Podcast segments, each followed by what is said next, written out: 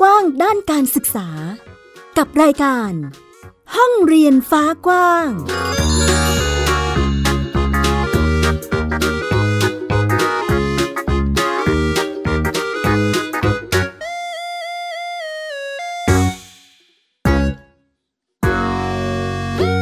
สวัสดีค่ะ ต้อนรับคุณผู้ฟังทุกท่านเข้าสู่รายการห้องเรียนฟ้ากว้าง กับแม่หญิงสกาวรัฐวงมั่นกิจการที่ www.thaipbspodcast.com นะคะ พูดคุยกันในเรื่องราวของการจัดการศึกษาในรูปแบบ Homeschool หรือการจัดการศึกษาแบบบ้านเรียนนั่นเองนะคะ วันนี้ค่ะคุณผู้ฟังมีเรียกว่าเป็นบ้านเรียนน้องใหม่ที่แกะกล่องเรื่องของการ วัดและประเมินผลค่ะ คือจัดการศึกษามาแล้ว1ปีนะคะ แล้วก็เพิ่งผ่านการประเมินด้วย จะเป็นยังไงเดี๋ยวเราไปคุยกับบ้านเรียนเทียนชัยกันเลยค่ะ สวัสดีค่ะ สวัสดีครับ คุณพ่อรัฐนะคะ คุณรัฐพลเทียนชัยอ่าถูกออกเสียงถูกต้องนะคะ ถูกต้องครับผมสำหรับบ้านเรียนเทียนชัยคือใช้ชื่อตามนามสกุลเลย ใช่ครับถูกต้องครับอ๋อเพราะว่าเราจัดการศึกษาให้กับลูกสองคนก็เลยจะได้เป็นชื่อเดียวกันเลยครับผม อ่า คนโตก่อนนะครับ คนโตตอนนี้ปหนึ่งครับ ผมเพิ่งจบอนุบาลสามนะครับ แล้วก็ส่วนคนเล็กก็คืออยู่จบอนุบาลหนึ่งขึ้นอนุบาลสองครับผม คนโตน้องพอใจเด็กหญิงทันใช่ครับทาราเทียนชัยนะคะ แล้วก็น้องใช่ครับใบว่านเด็กหญิงทารารินเทียนชัย อันนี้อนุบาลสองใช่ครับผม อย่างนี้มีลักษณะการเรียนคล้ายๆกันไหมคะ เพราะน้องปหนึ่งกับปสองใช่คือคอารับยุห่างก็คืกันเริ่มไม่มากเนาะใช่ใช่ครับ จริงๆแล้วก็คือเหมือนเรา มันเราเน้นกิจกรรมในครอบครัวเป็นหลักด้วย ก็เลยกลายเป็นว่ากิจวัตรประจำวัน แล้วก็อะไรที่พี่น้องเขาสามารถเรียนรู้ร่วมกันได้ เราจะเน้นกิจกรรมพวกนั้นมากกว่า ซึ่งในมุมมองการเรียนรู้ของแต่ละวัยก็จะมีความต่างกันอยู่เล็กน้อย แต่ก็จะมีส่วนที่เขาสอดคล้องกันได้ แล้วก็มีขัดแย้งกันบ้างให้เขาเรียนรู้ไปด้วยกันในตัวอย่างนี้ครับส่วนตัวเรามองว่าอนุบาลเป็นวัยที่เขาอาจจะได้ลองทดลองทำอะไรหลาย ๆ อย่าง เพราะนั้นจริง ๆ แล้วไม่ได้มีผิดมีถูกที่จะให้เขาทำหรือไม่ได้ทำอะไรอย่างเงี้ยครับ ก็เป็นความพร้อมของแต่ละบ้านว่าเราเตรียมอะไรให้เขาบ้าง กิจวัตรที่เขาทำอาบน้ำล้างหน้าแปรงฟันทานข้าวทำกับข้าว กิจวัตรงานบ้านทั่วไป ซึ่งมันจะมีความสนุกหรือความน่าเบื่อปนอยู่ด้วยกัน ซึ่งบางทีเขาก็เปลี่ยนเป็นการเล่นได้อย่างอ่าเล่นล้างรถกับพ่ออย่างเงี้ยครับ ก็เปียกทั้งตัว อย่างนี้เป็นต้นเนี่ยนะครับ ก็ก็ ด้วยความที่เราพยายามจะลดความเสี่ยงในการรับเชื้อโรคเนาะก็เลยกิจวัตรเราก็หาในบ้านสร้างกิจกรรมในบ้านให้เป็นกิจกรรมที่เขาสนุกได้เรียนรู้ไปได้พร้อมกันพี่น้องค่ะเมื่อกี้เห็นถึงกิจวัตรหรือว่ากิจกรรมเนาะที่เกิดขึ้นนะคะ จากที่พ่อรัฐได้บอกมานะคะ ถามถึงแนวทางเลยค่ะ เรามีแนวทาง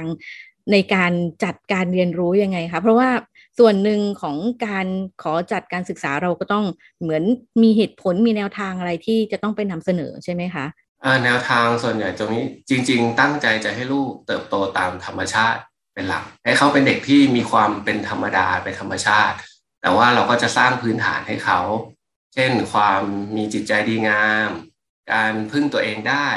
การดูแลตัวเองหรือว่าการช่วยเหลือคนอื่น อะไรพวกนี้ซึ่งมองว่าพื้นฐานพวกนี้เป็นพื้นฐานความเป็นมนุษย์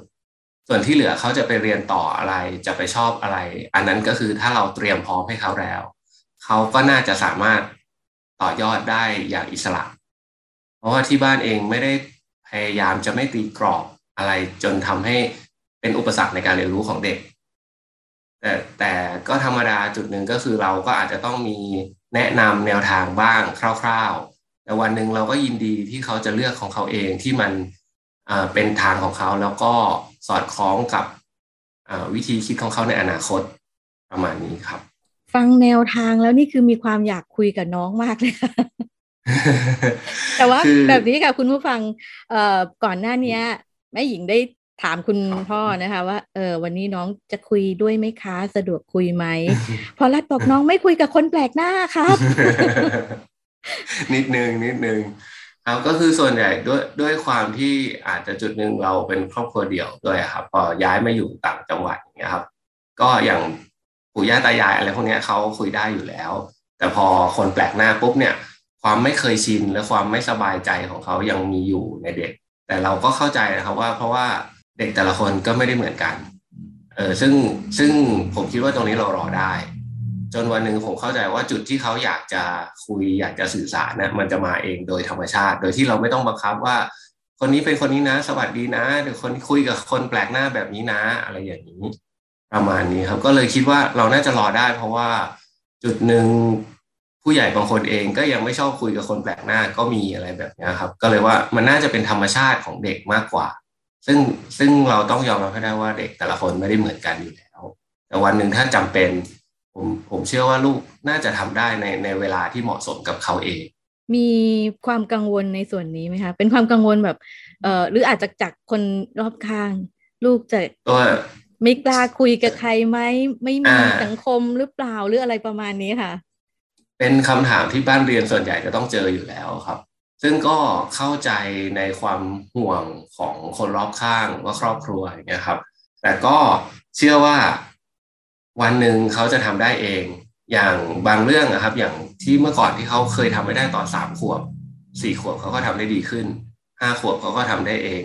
เป็นหลาย ๆ เรื่องที่อย่างอาบน้ำแต่งตัวแบบนี้เมื่อก่อนเราต้องช่วยใช่ไหมครับ แล้วเราก็ค่อย ๆ ปล่อยปล่อยมาทีละนิดทีละนิดจนปัจจุบันนี้สองพี่น้องอาบน้ำกันเองแล้วนั่นหมายความว่าในเรื่องอื่น ๆ ถ้าถึงเวลาเหมาะสมเอง ผมเชื่อว่าเขาน่าจะทำได้เองโดยที่เราไม่ต้องไปบังคับเขา ซึ่งแต่ละคนจะไม่เท่ากัน ถ้าถ้าเราไปเทียบกับเด็กคนอื่นปุ๊บเนี่ย จะเห็นชัดเลยว่าเด็กมีเร็วมีช้า พอดีลูกเรามาอยู่ทางช้าหน่อยก็ก็ช่างมันก็ไม่เป็นไร เพราะว่าคิดว่าเป็นเรื่องที่ยังรอได้แบบนี้ครับ แต่ว่าในเรื่องอื่นที่เขาช่วยให้เราง่ายขึ้นที่เราภูมิใจอย่างเขาทานยาง่าย เขาล้างจมูกง่าย เขาไม่กลัวหมออะไรแบบนี้เราก็ก็ภูมิใจของเราไป ขอถามเจาะไปอีกนิดนึงค่ะพ่อรัฐได้เลยปู่ครับปู่ย่าตายายว่าอย่างไรบ้าง จังหวะนี้เราแบบ เฮ้ย ฉันจะพาหลานคุณมาโฮมสคูลนะ ไม่ไปโรงเรียนเอออันนี้เกิดอะไรขึ้นบ้างคะช่วงแรกคือต้องเรียนก่อนว่าบ้านเราเป็นครอบครัวของคุณครูด้วยซ้ำครับปู่ย่าตายายเนี่ยเป็นครู เพราะฉะนั้นเขาอยู่กับระบบการศึกษาเขาเข้าใจการศึกษามาทั้งชีวิต แต่ว่าเขาก็เห็นความเปลี่ยนแปลง เพราะว่าโลกการศึกษาปัจจุบันเนี่ยบางอย่างมันไม่ตอบโจทย์ในอนาคต ซึ่งเขาก็เห็นในช่วงท้ายๆ ก่อนที่เขาจะเกษียณออกมา ก็มีคำถามพอสมควรเพราะว่าถ้าเราไม่เข้าโรงเรียนแล้วเราจะทำอะไร คืออย่างน้อยโชคดีที่ว่าที่บ้านแม้ว่าเขาสงสัย แต่เขาก็ยังเคารพการตัดสินใจของเราแล้วเขาก็อ่าถ้าถ้าตัดสินใจแบบนี้ไหนทำอะไรบ้างลองเล่าให้ฟังหน่อย ซึ่ง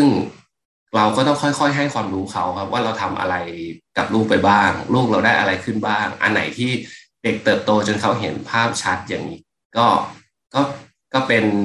ผลลัพธ์ให้เขาเห็น ซึ่งแน่นอนว่ามันอาจจะไม่ชัดเหมือนในโรงเรียน แต่ว่าอะไรที่เขาสัมผัสได้อย่างเรื่องความเป็นเด็กที่มีจิตใจดีเออเด็กรักธรรมชาติ เด็กใกล้ชิดพ่อแม่ เรื่องพวกนี้จะทำให้ คือเขาเขาก็ยอมรับว่า เออพอพอเราใช้ระบบการศึกษาทางเลือกปุ๊บเนี่ย เราสามารถออกแบบให้เหมาะกับลูกเราได้จริง ๆ เพราะว่าบางหลักสูตรอาจจะไม่ได้เหมาะกับเด็กทุกคน แล้วถ้าลูกเราเป็นคนที่ไม่ได้เหมาะ ดังนั้นเราก็ไม่น่าจะไปพูดง่ายคือไม่น่าไปทรมานลูกเนาะถ้าเราเรามีโอกาสเราพอมีทางเลือกได้ เรามีทรัพยากรพอที่จะทำได้ ก็ก็ก็น่าจะลองทำอืมประมาณนี้ครับ แต่แค่อย่างน้อยขอให้มีแผน ให้ชัดเจนหน่อยว่าเออในอนาคตเราอยากจะทำอะไรบ้าง แต่ซึ่งเป็นหน้าที่ของทุกบ้านเรียนแหละครับ ที่ต้องให้ ให้ข้อมูลให้ความเข้าใจทำความเข้าใจเพิ่มขึ้นกับคนรอบข้าง แต่ก็ทำแต่เราต้องชัดเจนก่อน ถ้าเราชัดเจนจริง ๆ เราไม่หวั่นไหวจริง ๆ เนี่ย ผมเชื่อว่าสิ่งที่เราทำไปเรื่อย ๆ เนี่ย คนรอบข้างเขาจะเข้าใจในที่สุดเอง แต่ช้าเร็วในอีกเรื่องหนึ่งคุณพ่อบอกว่าการให้ข้อมูลเบื้องต้นตอนแรก คุณตาคุณยายคุณปู่คุณย่าคือ ท่านจะไม่ค่อยเข้าใจสักเท่าไหร่เออใช่ครับ ใช่ครับเพราะเขาอยู่ในโรงเรียนมาทั้งชีวิตครับ เราก็เข้าใจเขาครับ ค่ะจุดพลิกมีจุดหนึ่งพอดีเขาก็ดูทีวีแหละครับ คนแก่ปกติไปเจอรายการไทย PBS ก็เลยอ๋อ เออ พอเข้าใจมากขึ้นอ๋อแบบนี้เองเหรอที่เราทำกับหลาน โอเคอะเขาอาจจะยังไม่เข้าใจหมด แต่ก็เป็นจุดหนึ่งที่ทำให้เขาได้อ๋อมันมีแบบนี้จริง ๆ นะเออคนอื่นเขาก็ทำกันนะไม่ใช่บ้านเราบ้านเดียว แล้วก็สิ่งคาดหวังจากการจัดการศึกษาแบบเนี้ย มันก็จะเป็นอีกแบบหนึ่งซึ่งถ้าเกิดว่ามันเหมาะกับลูกหลานเราด้วยเนี่ย ก็น่าจะเป็นโอกาสดีที่เราทำได้ด้วยซ้ำแบบนี้ครับแต่ก็ยังต้องให้ความความเข้าใจต่อไปเรื่อย ๆ อยู่ดี แล้วก็ตอบแทนด้วยผลลัพธ์ของผลการพัฒนาลูกเรา ถ้าลูกเรามีพัฒนาการแบบที่เขาจับต้องได้ซึ่งโอเค อาจจะไม่เหมือนในโรงเรียนนะครับ เช่น อายุเท่านี้เขียนหนังสือได้อะไรได้ แต่ว่าพัฒนาการตามวัยที่เขาจับต้องได้ว่ามาจากการศึกษาจากโฮมสกูลเนี่ยเขาก็จะ เข้าใจมากขึ้นเรื่อยๆเรื่อยๆครับอย่างกลับบ้านต่างจังหวัดทีบางทีเขาก็เห็นความเปลี่ยนแปลงก่อนหน้านี้เอ๊ยยังไม่กล้าทำแบบนี้เลยอะตอนนี้ทำได้แล้วหรอเมื่อก่อนยังต้องคอยป้อนข้าวเลยสมมตินี่ครับตอนนี้อ้าวไม่ต้องแล้วกินเองได้อะไรเงี้ยก็ก็ทีละเล็กทีละน้อยครับ แล้วก็แต่ก็ต้องทำไปเรื่อยๆครับ เราเราหยุดทำไม่ได้ครับทำไปต่อเนื่องแล้วจะดีขึ้นเองครับ ในมุมที่ ผู้ใหญ่ให้ความเคารพในการตัดสินใจของเรา จุดนี้คือเขาก็คงมองห่างๆ อย่างห่วงๆใช่ไหมคะ ใช่ครับใช่ครับถือว่าโชคดีบ้างที่ที่เราคุยกันแล้วเข้าใจคืออาจจะส่วนหนึ่งเขาคือไม่แน่ใจว่าที่เขาอยู่ในระบบโรงเรียนมาก่อนอะเป็นจุดที่ทำให้เขายึดกับระบบเดิม หรือว่าเขาพร้อมที่จะเปิดกับระบบใหม่ด้วยเหมือนกัน เพราะเขาก็เคยเห็นว่าในระบบกับนอกระบบมันมีความต่างกันพอสมควร แต่พอเขามีพื้นฐานปุ๊บแล้วเราทำให้เห็น จริง ก็ทำให้เขาเปิดใจมากขึ้นได้เรื่อยๆ ครับพูดถึงการบอกเล่าผู้ใหญ่หรือวงรอบๆตัวเรานะคะ ถามพ่อรัฐนิดนึงเหตุผลอะไรที่ทำให้เราตัดสินใจว่าอะฉันจะมาโฮมสกูลให้ลูกนะ จริงๆ ก่อนหน้าที่จะมีโควิด ก็คิดอยู่ลึกๆนะครับ ว่าเออการศึกษาระบบการศึกษาปัจจุบันเนี่ย เรามองว่ามันยังไม่ได้เป็นการศึกษาเพื่ออนาคตทั้งหมดคือเราคิดว่าเราอาจจะทำได้ดีกว่า แต่ตอนนั้นเราก็ยังไม่ได้มีความรู้เกี่ยวกับโฮมสกูลเท่าไหร่พอเราค่อยๆศึกษามาเรื่อยๆ จังหวะพอดีที่โควิดมา ก็เลยกลายเป็นว่าสองปัจจัยร่วมกันว่า เออเราอยากให้ลูกเราได้ศึกษาทางนี้ แล้วก็พอเรื่องสุขภาพมาส่งผลด้วย ก็เลยทำให้ออออกออกจากโรงเรียนก่อนแน่นอน และทีนี้พอออกมาแล้วล่ะ เราจะทำยังไงก็ ก็ตรงนั้นแหละครับก็คือสิ่งที่เราต้องมาทำการบ้านต่อว่า เออ พัฒนาลูกยังไง สอนลูกยังไง ตรงนี้ก็ศึกษาเรื่องโฮมสกูลมากขึ้นมากขึ้น ก็เลยทำให้ อืมปู่ย่าตายายเขาก็เลยค่อนข้างสบายใจที่หนึ่งคือ ลูกหลานเขาจะป่วยน้อยลง เออ อาจจะไม่ถึงขั้นไม่ป่วยเลย แต่ป่วยน้อยลงแน่ๆซึ่งซึ่งเรื่องสุขภาพเด็กเราก็พยายามให้เขาเห็นความสำคัญว่า เออ ถ้าเด็กไม่ป่วยซะนะเขาได้ใช้ชีวิตที่เป็นเด็กจริง ๆ เพราะว่ามีปีแรกที่ลูกสาวคนโตเข้าโรงเรียน นอนโรงพยาบาลเดือนเว้นเดือน ข้อดีคือเขาไม่กลัวหมอเขาเก่งแล้วกับเรื่องที่ชินกับการการเข้าโรงพยาบาลแต่กลายเป็นว่า ถ้าเขาได้นอนโรงพยาบาลบ่อย ก็คงไม่ดีต่อสุขภาพเท่าไหร่นะก็เลยพอออกจากโรงเรียนมาเนี่ยช่วงโควิดเราไม่ได้เข้าโรงพยาบาลเลยเออจนสองปีคือสองปีเนี่ยเพิ่งจะป่วยไปครั้งเดียวที่เข้าไปนอนโรงพยาบาล เพราะว่าท้องเสีย ซึ่งเป็นอาการที่เออก็ปกติอยู่แล้วสำหรับเด็กอะไรอย่างเงี้ยครับ แต่ว่าโรคทางทางโรคหวัดโรคอะไรแบบเนี้ย ไม่เจอเลย เป็นนิดหน่อยก็หายก็เลยเออ จริง ๆ เราน่าจะมาถูกทางนะ เรามองว่าจริง ๆ เรื่องเศรษฐกิจก็สำคัญเนอะคือค่าใช้จ่ายที่เราหาเงินจ่ายค่าเทอมแล้ว เราต้องไปจ่ายค่าประกันหรือค่ารักษาพยาบาลให้ลูกอีก นั่นกลายเป็นว่าจริง ๆ แล้วครอบครัวแบกรับภาระเยอะไปหรือเปล่าจนกลายเป็นว่าปัจจุบันคนไม่อยากมีลูก ใช่ไหมครับทีนี้เออถ้าเกิดว่าเราลองบริหารใหม่ ลองจัดการใหม่ว่าอะเราประหยัดเรื่องค่าเทอม สุขภาพเราดีขึ้นด้วย จริงๆทำทำงานบางอย่างอาจจะพอใช้จ่ายในครอบครัว โดยที่เราได้การศึกษาลูกพร้อมสุขภาพดีไปด้วยก็ได้ครับผมมองว่าอ่า homeschool ตอบโจทย์ระดับหนึ่งแต่ก็ก็ต้องทำการบ้านระดับหนึ่งครับที่ว่าเออจะทำยังไงให้มันลงตัวได้ อืมจังหวะที่เรามา homeschool ต้องเปลี่ยนวิถีเปลี่ยนแนวคิดหรือเปลี่ยนอะไรเยอะไหมคะคุณพ่อ ทั้งทั้งตัวคุณพ่อคุณแม่คุณลูกช่วงแรกเราก็คลำอยู่พักหนึ่งเหมือนกันครับ ว่าเออเราต้องขนาดไหนต้องซื้อหนังสือในโรงเรียนมาสอนลูกเองไหมแต่พอศึกษาไปเรื่อยๆ มีเพื่อนแนะนำบ้างเออแล้วก็ดูตัวอย่างบ้านอื่น ๆบ้าง เราก็พบว่าจริง ๆ แล้วการศึกษามันเราต้องเอาตัวเด็กเป็นสำคัญ พอเด็กเป็นสำคัญปุ๊บสิ่งที่เขาเริ่มจะชอบ เราก็ ค่อยๆโฟกัสด้านนั้นมากขึ้น แต่แน่นอนหน้าที่ของพ่อแม่คือ สร้างพื้นที่ให้เขาได้ทดลอง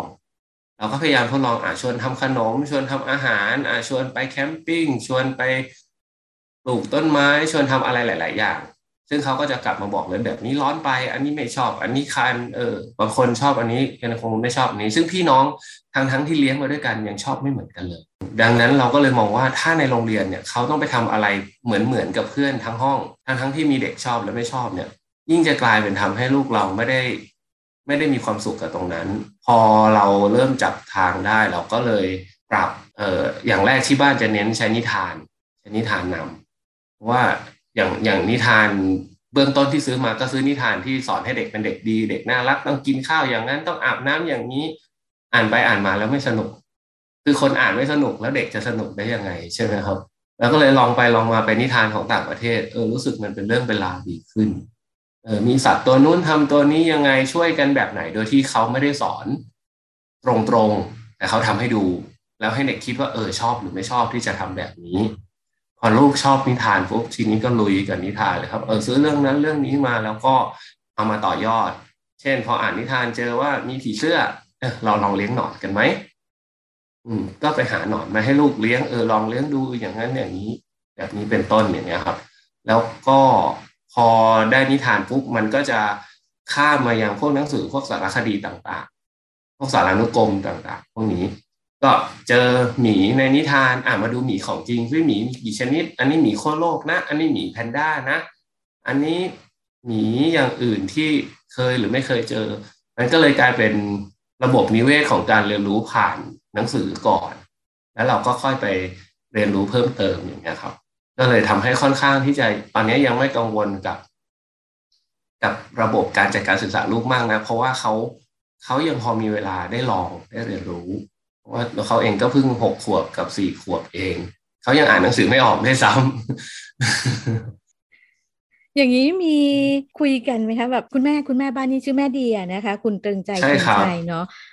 ใช่ครับ แบบคุยกันไหมแม่แม่เราจะมาโฮมสกูลให้ลูกแล้ว เออแม่ต้องทำอะไรบ้าง พ่อต้องทำอะไรบ้าง ครับ ตอนเริ่มต้นนี่คุยกันนานเหมือนกันครับว่าได้ขนาดไหนเพราะว่าส่วนหนึ่งก็คือคือพอเริ่มต้นอะเป็นทุกคนแหละที่จะไม่มั่นใจว่าทำได้หรือไม่ได้แบบนี้ แต่จริง ๆ แล้วถ้าเราลองลองหยุดคิดสักนิดนึงว่าจริง ๆ เราเราแค่เลี้ยงลูก ลูกสนใจอะไร เราก็ค่อยเติม แล้วก็อันไหนที่เราไม่รู้ เราก็ค่อย ๆ เรียนรู้ไปกับลูก ก็ค่อย ๆทำแบบนั้นเอง แล้วก็พอเราเชื่อว่ามีคนเคยทำได้ เราก็น่าจะพอทำได้ อืม แล้วเราเชื่อว่ามันน่าจะเหมาะกับลูกในอนาคต มากกว่าที่จะเขาอยู่ในระบบเดิม ซึ่งไม่ได้หมายความว่าระบบเดิม ไม่ไม่ดีนะครับ คือเหมาะระบบเดิมอาจจะเหมาะกับบางคนก็ได้ แต่พอดีบ้านเรา อาจจะไม่เหมาะทางนี้ แล้วเราพอมาเจออันนี้เป็นทางเลือกที่น่าจะเหมาะที่สุดสำหรับเวลานี้นะครับ ซึ่งอนาคตยังตอบไม่ได้ อาจจะกลับไปเข้าระบบอีกก็ได้ ไม่แน่เหมือนกัน แต่ตอนเนี้ย แบบนี้เราเหมาะที่สุด เราก็เลยอะเดินหน้าเธอลองปรึกษาเพื่อนเออโทรหาเพื่อนที่เพื่อนที่ทำเป็นยังไงอ๋อดูซิเขาทำกันเป็นแบบไหน บ้านเรียนที่นู่นที่นี่เขาทำแล้วทำไมเขามีความสุขกันจังเลย เห็นเขาทำแล้วเด็กมีความสุขมาก ทั้งทั้งที่บางคนก็ไม่ได้ว่าเป็นเด็กเก่งหรืออะไร คือเป็นเด็กธรรมดาธรรมดาแต่ตมีความสุขตามธรรมชาติมากๆก็เลยเออเราอยากได้ เราอยากได้ลูกแบบนี้ไม่ใช่หรอพอเราอยากได้แบบนี้ก็นะในครอบครัวคุยกันแล้วก็นะครับสเต็ปถัดไปก็คือพ่อแม่ปู่ย่าตายาย แต่ถ้าเรามั่นคงซะเขาก็ฟังเราจนได้นะครับเขาก็ เขาก็ยังยอมรับอาจจะเป็นโชคดีที่บ้านด้วยก็คือเขาก็เคารพการตัดสินใจของเราแล้วเขาก็สนับสนุนอยู่ห่างๆแต่เขาก็ยังห่วงอยู่ทุกวัน อ่าเป็นปกติครับผมประมาณนี้ครับ ก็เห็นถึงความพูดคุยกันเนาะความเข้าใจแล้วก็เรียกว่าจับมือเดินไปด้วยกันนะคะ ใช่ครับ ใช่ครับ เคยมีจังหวะที่แบบเรารู้สึก หรือหรืออาจจะเป็นคุณแม่มาคุยในจังหวะที่แบบอุ้ยรู้สึกเหนื่อยจังเลยหรือมี มีอุปสรรคอะไรเกิดขึ้นไหมคะมีบ้างครับปกติ เพราะว่าอย่างบางทีด้วยความที่เราก็ยังต้องทำงานด้วยใช่ไหมครับบางทีกำลังจัดเป็นสันเวลาอาจจะไม่ลงตัวทั้งหมด เออเราก็คือที่บ้านพยายามจะให้ลูกดูหน้าจอน้อยที่สุด แต่น้อยที่สุดเนี่ยวันหนึ่งก็เป็นชั่วโมงเหมือนกัน แต่ทีนี้เออบางจังหวะ ลูกก็เบื่อหน้าจอ แล้วลูกก็บอกวันนี้ไม่รู้จะทำอะไรเลยแบบนี้ก็มีครับหลังๆเราก็เลยพยายามจะลงทุนกับหนังสือ เยอะๆหน่อย ทั้งนิทานเอ่ยอะไรเอ่ยที่พอเขาโตขึ้นเนี่ยจากเดิมเขาต้องรอพ่อเปิดอ่านให้ หลังๆเราก็เลือกนิทานที่มันมีมิติหลากหลายมากขึ้น เช่นมีรูปหรือมีอะไรหรือมีคำง่าย ๆ ที่เขาพอจะอ่านเองได้บ้าง บางเล่มซื้อมาเนี่ย ยังพ่อยังไม่ทันหยิบเลยลูกเปิดอ่านจบแล้วเออคืออ่านจบเนี่ยไม่ได้อ่านออก แต่ว่าเปิดดูรูปจนแบบเออรู้แล้วเล่าให้น้องฟังเสร็จสับเลยอันนั้นเป็นอันนี้อันนี้เป็นอันนั้น คือเราก็เห็นว่าเออจริง ๆ ถ้าเราลงทุนกับสื่อบางอย่างที่ลูกชอบ บางบ้านอาจจะเป็นอย่างอื่นก็ได้ครับ บางบ้านอาจจะชอบเล่นของเล่นบางบ้านอาจจะต่อเลโก้ บางบ้านอาจจะปลูกต้นไม้ของเราเออเริ่มต้นจากหนังสือแล้วเขารู้สึกเขารู้สึกเขาสนุกกับตรงนี้ก่อน เป็นจุดเริ่มต้นให้เขาไปทำอย่างอื่นต่ออย่างเงี้ยครับ ก็เลยเออพอได้ว่า ไม่มีอะไรทำก็มาเปิดตู้หนังสือ มีนิทานเยอะแยะให้ลูกเลือกอ่านเราก็มองว่าการที่เขาจะศึกษาต่อด้วยตัวเองได้เนี่ย การเรียนรู้ด้วยตนเอง หรือการเรียนรู้ผ่านหนังสือเนี่ยเป็นการฝึกทักษะ active learner ครับ ให้เขารู้จักเรียนรู้ไปในอนาคตได้ง่ายขึ้น คือถ้าเขาชินกับหนังสือแล้วเนี่ยต่อไปเขาก็จะมีนิสัยในการที่อยากรู้อะไรเขาก็เปิดหนังสือหาค้นหาข้อมูลทางอื่น ซึ่งแน่นอนเดี๋ยวพอเขาโตขึ้นเราก็จะเริ่มให้เขารู้จักใช้เทคโนโลยีมากขึ้น แต่ตอนเนี้ยเอาหนังสือก่อน เพราะว่ากล้ามเนื้อมืออะไรมันได้จับถนัดกว่า ได้ยินเสียงกระดาษขาดอะไรอย่างนี้ก็รู้สึกดีเหมือนกันเป็นบางทีคุณพ่อพูดถึงเสียงกระดาษขาด นึกถึงบรรยากาศเด็กๆ นั่งฉีกกระดาษฟัง ก็มีเขาช่วงช่วงแรก ๆ ที่นิทานก็ขาดไปหลายเล่มครับ แต่ก็เออค่อย ๆ ก็เห็นนะครับ เห็นเลยว่าทีแรกพอซื้อนิทานบางบ้านบอกซื้อมาแล้วลูกทำขาดต้องคอยแบบเฝ้าไม่ให้ลูกอ่าน คือถ้าเราทำใจได้ขาดก็ขาด แต่มันไม่ขาดทุกเล่มหรอก มันจะค่อยๆ ขาดน้อยลงน้อยลงไปเรื่อยๆ จนปัจจุบันเขารู้จักซ่อมหนังสือแล้ว น้องทำขาดเนี่ยเดี๋ยวพี่ไปเอาเทปสายมาแปะซ่อมให้ แค่นี้เราก็ชื่นใจแล้วโอ้ได้หลายทักษะเลยนะคะ นอกจากคือค่อยๆเรียนรู้อะเนาะเรียนรู้ปรับใช่ครับปรับปรุงกันไปอะไรประมาณนี้ กลายเป็นถ้าว่าเราได้ใจเย็นพออ๋อเออถ้าอันนี้สำคัญเลย ใช่ใช่ครับ ถ้าเราใจเย็นพอแล้วเรารู้ว่าจริง ๆ แล้วเขาปกติแหละ เป็นปกติของเด็ก พอเราใจเย็นพอปุ๊บรอสักแป๊บหนึ่งอ่าคือแป๊บเนี่ยอาจจะไม่ใช่ชั่วโมงหรือวัน คือบางทีมันอาจเป็นสัปดาห์หรือเป็นเดือน แต่ แต่ถ้าเราใจเย็นพอย้ำตรงนี้เลยครับ เขาจะค่อยๆดีขึ้นอย่างที่พอเรามองย้อนกลับไปเอ้ยวันนั้นเรายังต้องซ่อมหนังสือเอง เรายังต้องคอยจับหนังกระดาษเองอยู่เลย ไม่ให้เขาทำขาด แต่วันนี้เราปล่อยได้เลย ขาดก็ซ่อมไปแค่นั้นเอง ไม่มีปัญหาเลย เรียกว่าเตรียมใจได้ไหมคุณพ่อหรือยังไงดี ใช่ใช่ใช่ใช่เพ ราะว่าอย่างอย่างเพื่อนบ้านเอ่ยเนี่ยรอบๆเขาไปโรงเรียนกันหมดเลย เวลารถโรงเรียนวิ่งผ่านหน้าบ้านเนี่ย ลูกชะเง้อดูบางทีเราก็นึก เอ๊ะเราทรมานลูกไปหรือเปล่านะแต่พอหันไปถามลูกขึ้นรถโรงเรียนไหมลูกไปโรงเรียนอืมไม่เอา เล่นกับพ่อดีกว่า อะไรอย่างนี้เราก็ เออน่าน่าจะถูกแหละ เออ เพราะว่าเราก็เห็นความสุขตอนที่เขาได้เล่นกับน้อง อืม เพราะว่าพอจุดหนึ่งเราเห็นอาจจะบางครอบครัวนะครับพอ อไปโรงเรียนปุ๊บเนี่ยเด็กติดเพื่อน แต่พอกลับมาบ้านกลายเป็นว่ามาทะเลาะกับน้อง เราก็เลยรู้สึกว่า เอ้ย ถ้าครอบครัวมันมั่นคงมันเหนียวแน่นเนี่ยมันน่าจะดีต่อในอนาคต เพราะวันหนึ่งอะเขาจะห่างกันอยู่ดี แต่ทำไมเราถึงต้องทำให้เขาห่างกันตั้งแต่วันนี้ล่ะเออถ้าเราทำให้เขาแนบแน่นกันก่อนตั้งแต่ต้นเขาจะห่างวันหนึ่งอะเขาก็จะมีอะไรที่ผูกพันกันมาตั้งแต่เด็ก ซึ่งมันน่าจะดีต่ออนาคตมากกว่าเขา เรียกว่าให้ความสำคัญกับ สถาบันครอบครัว ครับผมเราเห็นแล้วว่าในรูปแบบหรือบรรยากาศการศึกษาของบ้านเรียนเทียนชัยนะคะ ค่อนข้างจะอบอวลไปด้วยความสุขความสนุกทีเดียวนะคะ มีทั้งนิทานมีทั้งกิจกรรมต่าง ๆ เนาะเอ่อถามในส่วนของตารางเรียน หรือตารางกิจกรรมอืม หลายบ้านน่าจะสงสัย เอ๊ะแล้วฉันต้องเขียนจันถึงศุกต้องเรียนอะไรยังไงเวลาไหน โอ้โหเรียกว่าตามอารมณ์ คือเราจะตีกรอบคร่าวๆเอานี่นี่คือเวลาตื่นอ่าเวลากินข้าว เวลาอาบน้ำเวลาฟรี เวลานอนแบบนี้ครับแล้วช่วงที่เขาว่างเนี่ยอะถ้าวันนี้พ่อว่างแม่ว่างอะเราเล่นอะไรกัน ซึ่งกิจกรรมก็แล้วแต่จังหวะวันนั้นวันนี้อยากเล่นอะไร อยากอ่านอะไร คือคิดอะไรไม่ออกอ่านนิทานก่อน แต่ถ้าอยากเล่นบอร์ดเกม หรืออยากเล่นกีฬาขี่จักรยานอะไรพวกนี้เราก็ทำคือพอเราใช้กิจวัตรเป็นหลักปุ๊บเนี่ย เราฟิกด้วยเวลามื้ออาหารกับเวลานอนแล้วใช่ไหมครับ ที่เหลือก็คือจริง ๆ แล้วอยากทำอะไรก็ทำไปก่อนสำหรับวัยนี้นะครับ คือคือเดี๋ยวจะพูดจะกลายเป็นว่า เอ้ยงั้นเราไม่ต้องดูแลลูกเลยหรอไม่ใช่แบบนั้น คือสำหรับวัยนี้ผมมองว่าเขาน่าจะมีอิสระระดับหนึ่ง เพราะเอาจริง ๆ โรงเรียนที่แพงๆกลายเป็นว่ามีเวลาเล่นเยอะกว่าเวลาเรียน เราก็เลยอ้าวแล้วเราจะไปจ่ายตังค์แพงให้เขาให้เขาไม่ต้องทำอะไรกับลูกทำไม เราก็เลย เออ เราก็ทำอย่างโรงเรียนเขาเลยก็ไม่ต้องทำอะไรปล่อยเด็กอยู่เฉยๆกับของเล่นบ้างกับนิทานบ้างอาจจะเป็นโชคดีอย่างหนึ่งที่พอเรามีสองคนเขาก็จะเล่นกันเองเขาก็จะมีวิธีอะไรที่เขาใช้ชีวิตใช้กิจกรรมร่วมกัน ทั้ง เล่นกันเองแล้วก็ทะเลาะกันเองด้วย เป็นปกติ คือถ้าเราเข้าใจว่ามันเป็นปกติแล้วเราก็จะไม่ต้องมาเครียดที่ว่าเดี๋ยวลูกก็ทะเลาะกันอีกแล้ว อืม เพราะนั่นคือปกติที่เขาต้องพยายามหาผลประโยชน์ของเข้าหาตัวเด็กตัวเองก่อนในวัยเด็ก เราจะเราจะนึกถึงตัวเองเป็นศูนย์กลางก่อนอยู่แล้วแล้วพอจุดหนึ่งเราก็จะเริ่มเห็นว่าเออพี่เริ่มแบ่งน้องนะน้องเริ่มเกรงใจพี่นะมันจะค่อยๆ มีทีละนิดทีละนิดไปเรื่อยๆ ซึ่งเหมือนเดิมครับ ถ้า เรารอได้ อืมมันจะค่อยๆดีขึ้นเองอ่าจิตใจเลยนะคะ คุณผู้ฟังการเตรียมใจให้พร้อมสำหรับการรอคอยการอดทนเนาะในทุกๆช่วงจังหวะการเติบโตการเรียนรู้ของลูกนะคะ โอเค ช่วงสุดท้ายค่ะ คุณพ่อเดี๋ยว ให้พ่อรัฐฝากเป็นกำลังใจหรือแนวคิดข้อคิดสำหรับใครที่กำลังกังวลว่าโฮมสคูลหรือการจัดการศึกษา โดยคุณพ่อคุณแม่เองจะสามารถสร้างเอ่อเรียกว่าทรัพยากรมนุษย์ หรือเด็กคนหนึ่งให้มีคุณภาพได้ไหมครับก็จริงๆ การศึกษาโฮมสคูลเป็นการศึกษาทางเลือกนะครับ ซึ่งหมายความว่ามันมีหลายทาง